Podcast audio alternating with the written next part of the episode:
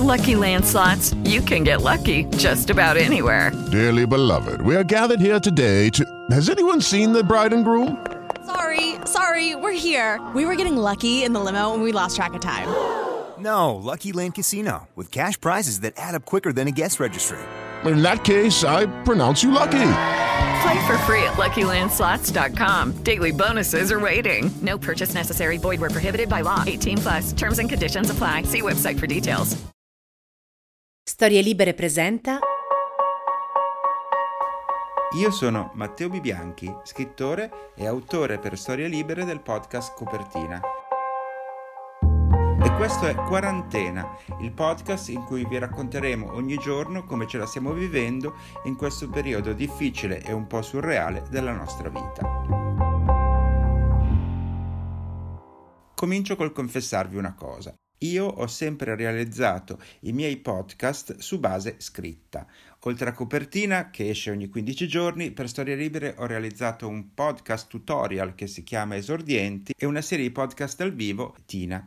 In tutti questi casi, ogni volta che io parlavo, avevo un testo scritto da leggere che mi ero preparato. In questa occasione specifica ho deciso di non utilizzare nessuna base scritta, ma di parlare a ruota libera perché mi sembra più, più onesto, più urgente e più adatto al tipo di podcast che stiamo facendo in questo momento. Vi dico anche un'altra cosa, per me lavorare con la mia voce è superare uno scoglio.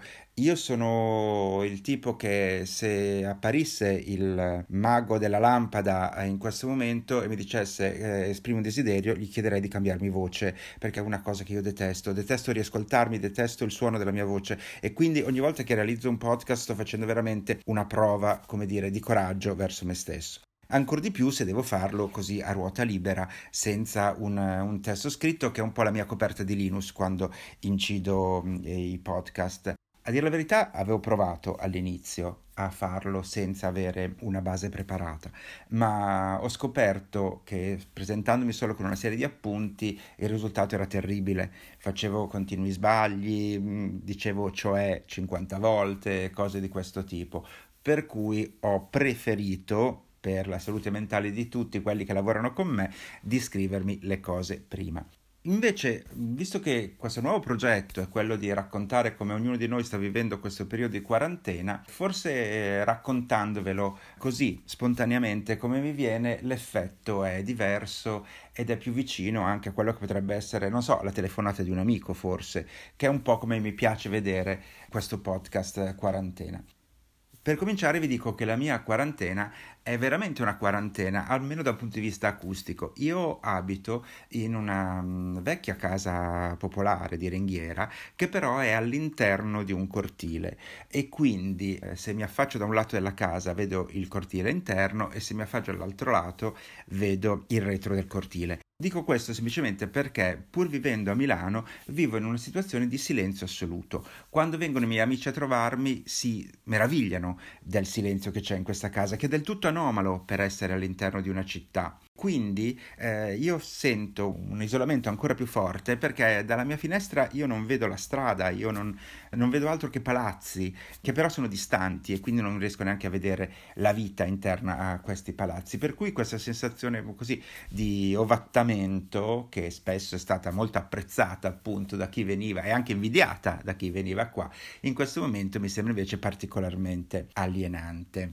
E l'altro aspetto è che io vivo in una zona di Milano che fino a poco tempo fa era considerata, diciamo, popolare in altre parole, infrequentabile, cioè quando io ho comprato casa qui in questa zona, letteralmente avevo gli spacciatori sotto casa. E eh, non è rassicurante, diciamo, come ambiente per viverci, però era anche quello che mi ha permesso di trovare una casa, perché in altri quartieri i prezzi non erano quelli che potevo permettermi. E si è sempre pensato, si è sempre detto fra noi abitanti del quartiere che prima o poi ci sarebbe stato un miglioramento, che prima o poi il quartiere avrebbe eh, alzato la testa e si sarebbe in qualche modo riscattato. Questo è successo, è cominciato da circa tre anni fa, il quartiere dove abito si è inventato questo nome, si chiama Nolo, cioè North of Loreto, prendendo prendendo a prestito questa abitudine americana, per esempio, no? di soprannominare i quartieri con delle sigle come So, Tribeca, e anche noi facendo un po' gli sbruffoni abbiamo preso questo metodo americano e abbiamo ribattezzato il quartiere Nolo. La cosa però interessante è che eh, io ho assistito con i miei occhi al cambiamento radicale che si è verificato nel mio quartiere, cioè il passaggio da un ambiente dove non c'era fondamentalmente nulla a uno in cui hanno cominciato ad aprire locali, hanno cominciato a um, esserci manifestazioni, si è creata una web radio locale, hanno cominciato a fare spettacoli all'interno dei dei locali e quindi di colpo io nel giro veramente di qualche mese mi sono trovato a vivere una vita completamente diversa, che era legata al fatto di poter uscire a piedi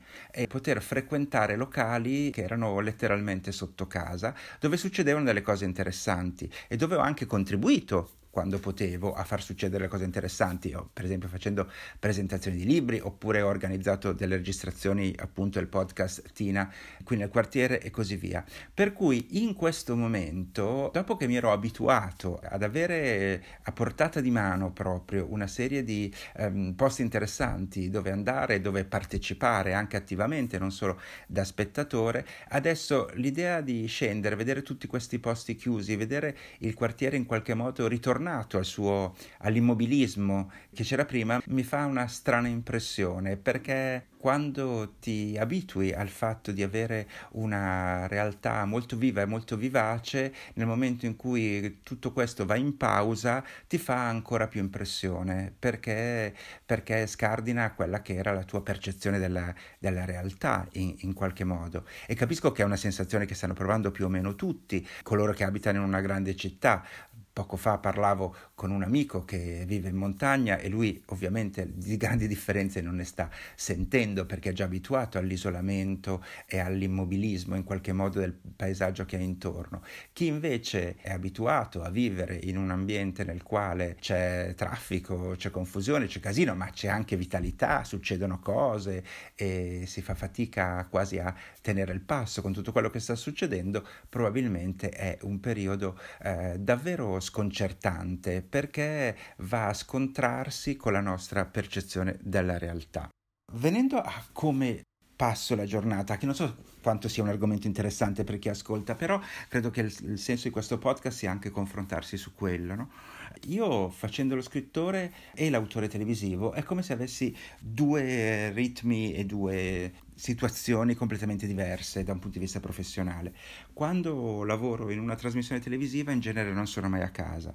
Eh, io dico spesso che lavorare per una trasmissione TV è un po' come essere rapiti dagli alieni, perché per un periodo che può essere di 2, 3, 4, 5 mesi tu sei immerso totalmente in una realtà che significa nella maggior parte dei casi essere in un ufficio, lavorare in una redazione sette giorni su sette, a volte fino a sera tardi e quindi sei proiettato in una dimensione che è collettiva, che ha dei ritmi anche molto intensi e che dura un'intera stagione, cioè la stagione in cui il programma va in onda.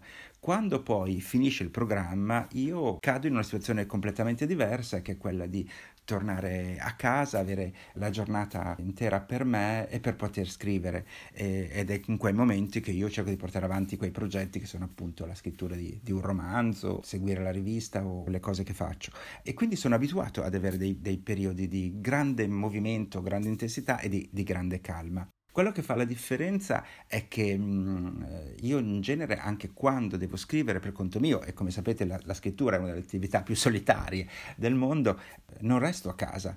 Io cerco di andare in luoghi pubblici, che sono biblioteche, che sono bar, caffè, che sono smart working, cioè posti dove c'è gente intorno a me che sta studiando, che sta scrivendo, che è nella mia stessa condizione. Questo per due motivi. Da un lato perché quando sei circondato da gente che sta lavorando ti senti anche più motivato a lavorare, ti senti più spinto a essere produttivo rispetto a quando sei a casa solo e non hai nessun metro di paragone. E poi perché appunto dal momento che la scrittura è un'attività solitaria, avere una certa socialità intorno ti fa piacere, ti fa sentire meno isolato, meno estraneo dal mondo.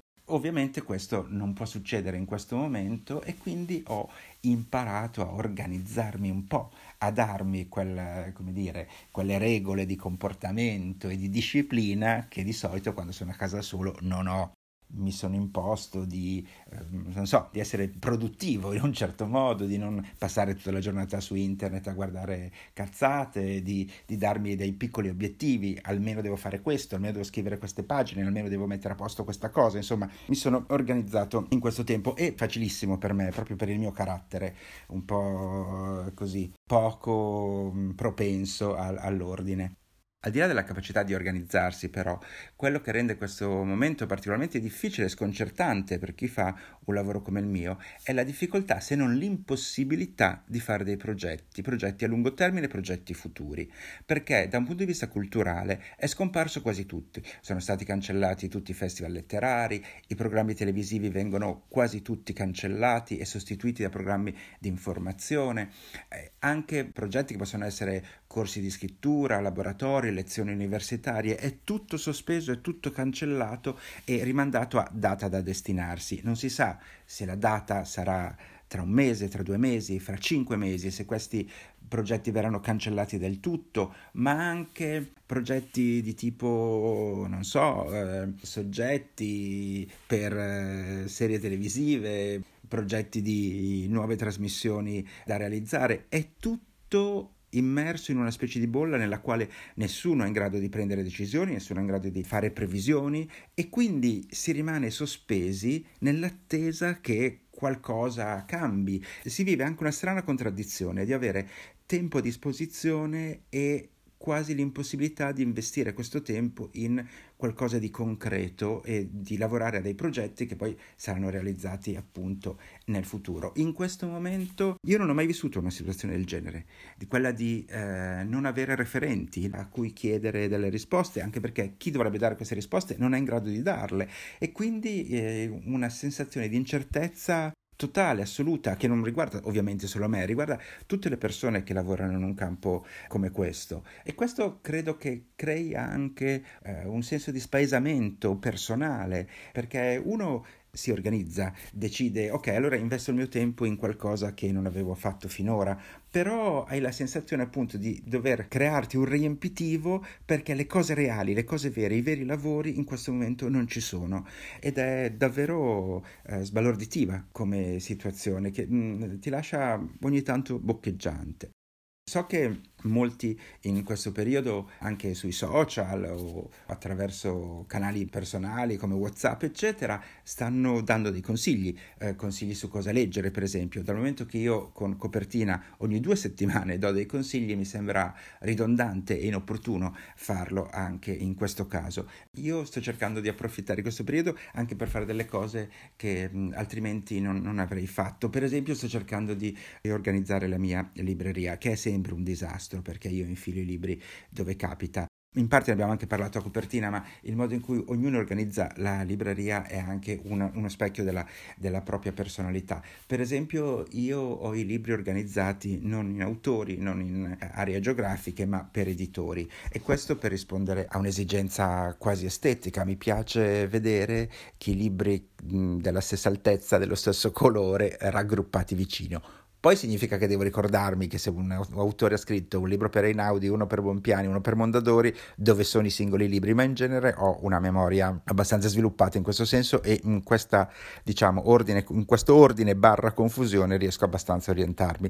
Non so come siete messi voi, avrete i vostri criteri, ma forse in questo periodo di lunghe giornate da passare in casa anche rimettere a posto i libri, ridargli una collocazione, ripensare a quali tenere e quali eh, eventualmente scartare, che è una cosa che per me è difficilissima, tipo vuoi più bene al papà e alla mamma, è quel tipo di, come dire, dubbi spesso irrisolvibili, ecco forse eh, è una di quelle cose che io personalmente ho rimandato da mesi e forse è venuto il momento di farlo.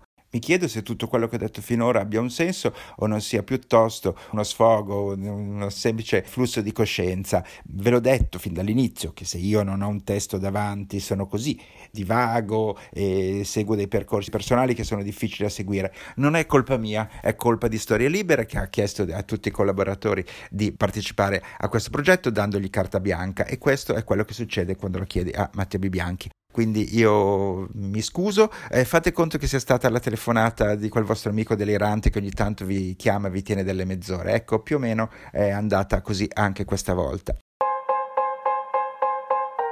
Io sono Matteo Bibianchi e questa era la mia quarantena. Continuate a seguirci su storielibere.fm e sulla vostra app di ascolti preferita. Ciao e resistete.